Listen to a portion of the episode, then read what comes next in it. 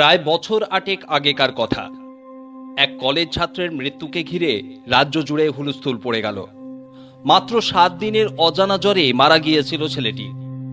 সবুজ সেন, বয়স একুশ, থাকতো গড়িয়ায়, আশুতোষ কলেজের ইতিহাস বিভাগের ফাইনাল ইয়ারের ছাত্র। মাধ্যমিকের পর থেকেই দেশ ও বিদেশের ইতিহাস চর্চা নিয়ে তার একটা মাথায় ঝোঁক চাপে। ওর বাবা কলকাতা হাইকোর্টের নামি আইনজীবী। ফলে টাকা পয়সার কোনো খামতি ছিল না। আর ছেলের শখ পূরণে তার বাবা রিজু সেন ভালোই উৎসাহ দেন। ল্যাপটপ, ক্যামেরা, মোবাইল, অত্যাধুনিক গ্যাজেটস একেবারে না চাইতেই ঘরে এসে যায়। আর আসবে নাই বা কেন? ছেলেটা পড়াশোনায় যেমন ভালো, তেমন ভ্রমণ ও ইতিহাস চর্চার নেশাও অতুলনীয়। একটি কলেজ ছাত্রের অজানা জ্বরে মৃত্যু শুধু এই বিষয় নিয়ে তোলপাড় শুরু হয়নি রাজ্যে। আসল ঘটনা ছিল অন্য। এক অদ্ভুত রহস্যের জট পাকানো কাহিনী। ছেলেটি মারা যাবার খবরটি দেখার পরেই একটি বিশেষ প্রতিবেদন তৈরির জন্য আমি যাই ছেলেটির বাড়ি। আর সেখানেই আমার হাতে আসে তার লেখা এক ডায়েরি। কয়েক পাতা পড়েই বুঝলাম, গত কয়েক দিনে সবুজের জীবনে ঠিক কি কি ঘটেছিল।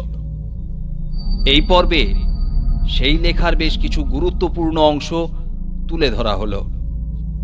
বারোই এপ্রিল দু বারো। রাজস্থান নিয়ে খোঁজখবর করতে গিয়ে সবুজের হাতে আসে ভানগড় কেল্লার তথ্য। সবুজ কয়েকদিনে ভানগড়ের তথ্য খুঁজতে গিয়ে ইন্টারনেট তোলপাড় করে তোলে।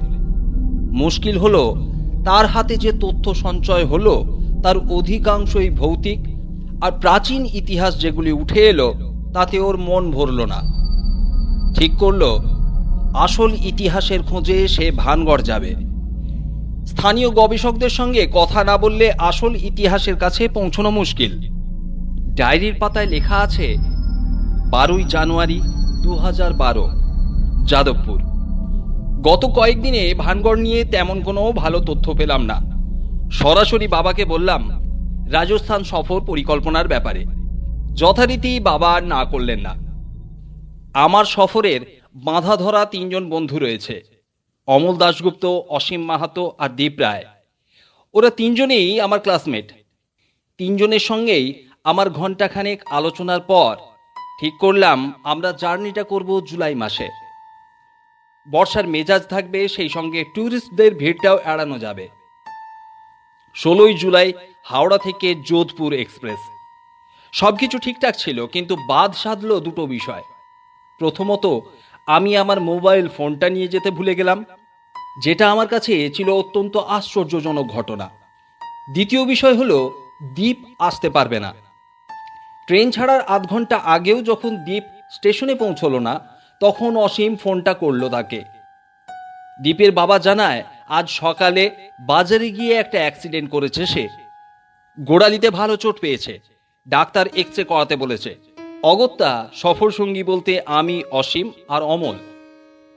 প্রায় ২৬ ঘণ্টার সফর শেষ করে রাত দশটা নাগাদ নামলাম জয়পুর স্টেশনে। বেশ জমজমাট স্টেশন। প্ল্যাটফর্ম থেকে বেরিয়ে স্টেশনের কাছে একটা হোটেল নিলাম। ঠিক ছিল পরের দিন সকালে স্টেশনে হোটেল ছেড়ে ভানগড়ের কাছাকাছি কোনো হোটেলে উঠব। সাজানো সফরসূচি মেনে তাই করলাম।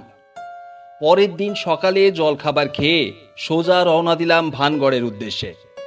প্রায় নব্বই কিলোমিটার রাস্তা। ভানগড়ে পৌঁছতেই আর্কিওলজিক্যাল সার্ভে অফ ইন্ডিয়ার বোর্ডটায় নজর পড়ল। রাত কাটানো যাবে না। এরপরেই আমরা তিনজনে ফোন দিয়ে আঁটতে শুরু করলাম।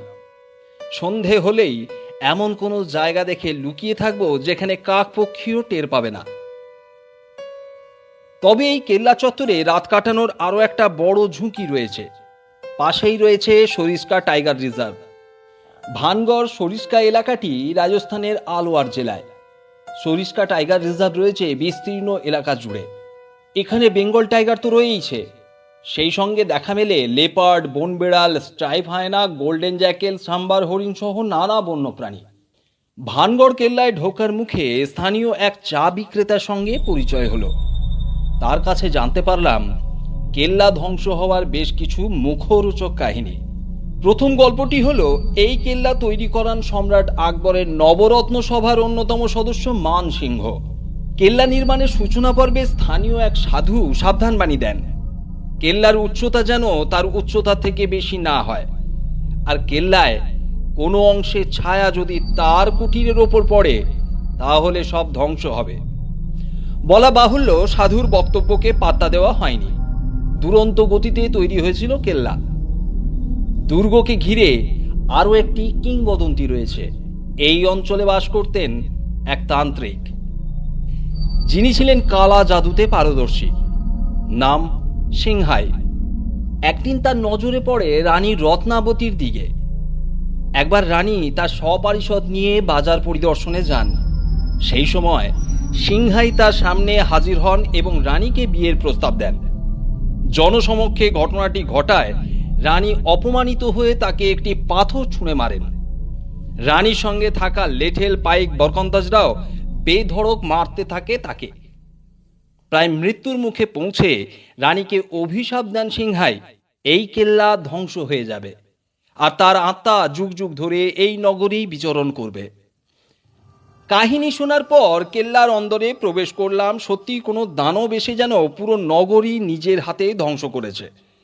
তবু ছিন্ন ভিন্নভাবে রয়ে গিয়েছে Ajmeri gate, Phulbari gate, Delhi gate, Hanuman মন্দির, গোপীনাথ মন্দির, সোমেশ্বর মন্দির, কেশব রায় মন্দির, মঙ্গলা দেবী মন্দির, গণেশ মন্দির, নবীন মন্দির। এখনও দেখলে বোঝা যায় পুরোহিত কি হাভেলি, নাচেন কি হাভেলি ও জহরি বাজার। দিনভর টিপ টিপ করে বৃষ্টি পড়ছে। বিকেল পাঁচটা নাগাদ সন্ধে ঘনিয়ে এলো। সেই সঙ্গে বাড়তে থাকল বৃষ্টির গতি। আমাদের অবশ্য অসুবিধা ছিল না। ছাতা, রেনকোট, রাতের খাবার, টর্চ সব প্রস্তুতিই ছিল। সন্ধে নামতেই আমরা তিনজন সময় নষ্ট না করে সোমেশ্বর মন্দিরের পিছন দিকে যে পাহাড়ি জঙ্গল রয়েছে, সেই দিকে লুকোনোর জন্য যাই। সন্ধে ছটা নাগাদ দুজন সিকিউরিটি গার্ড বাঁশি বাজিয়ে টহল দিয়ে গেল। আমরাও প্রায় নিঃশ্বাস বন্ধ করে চুপচাপ জঙ্গলেই বসে রইলাম। প্রায় তিন ঘণ্টা কাটল। চারপাশ নিকশ কালো অন্ধকার। ঝিঝি পোকার ডাক, সেই সঙ্গে মেঘ ডাকার আওয়াজ। ঠিক করলাম খাওয়া দাওয়ার পর্ব শেষ করে পুরো এলাকা ঘুরে দেখব। রাত এগারোটা। সোমেশ্বর মন্দিরের ঠিক উল্টো দিকে মূল কেল্লার পাশ দিয়ে একটি রাস্তা চলে গেছে। হঠাৎ সেখানে চোখ যেতেই বুক দিয়ে ঠান্ডা স্রোত বয়ে গেল।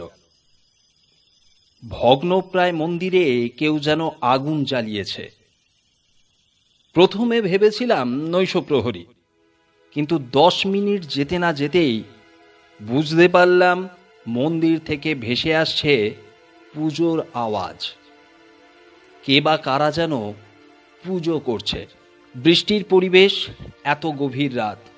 আর পরিত্যক্ত এলাকায় জঙ্গলে ঢাকা মন্দিরে পুজো, কৌতূহল চেপে রাখতে পারলাম না। তিনজনে পা বাড়ালাম মন্দিরের দিকে। মিনিট পনেরো চুপিসারে হাঁটা দিতেই তিনজনে মন্দিরের কাছে পৌঁছলাম। অদ্ভুত বিষয় হলো, মন্দিরের কাছে যেতে সব শূন্য। কিছুই নেই। স্রেফ ঝিঝি পোকার ডাক আর বৃষ্টির শব্দ। ঘটনাটা কি স্বপ্ন ছিল নাকি বাস্তব? এটা বুঝে ওঠার আগেই আবার পুজোর শব্দ ভেসে এলো। আর শব্দটা আসছিল সেখান থেকে, যেখান থেকে আমরা সোমেশ্বর মন্দিরের দিকে এলাম। মাঝে মধ্যে বিদ্যুৎ চমকাচ্ছে, বৃষ্টি আর সনসনানি বাতাস। অমলকে বললাম, ওই দিকটা যেতে।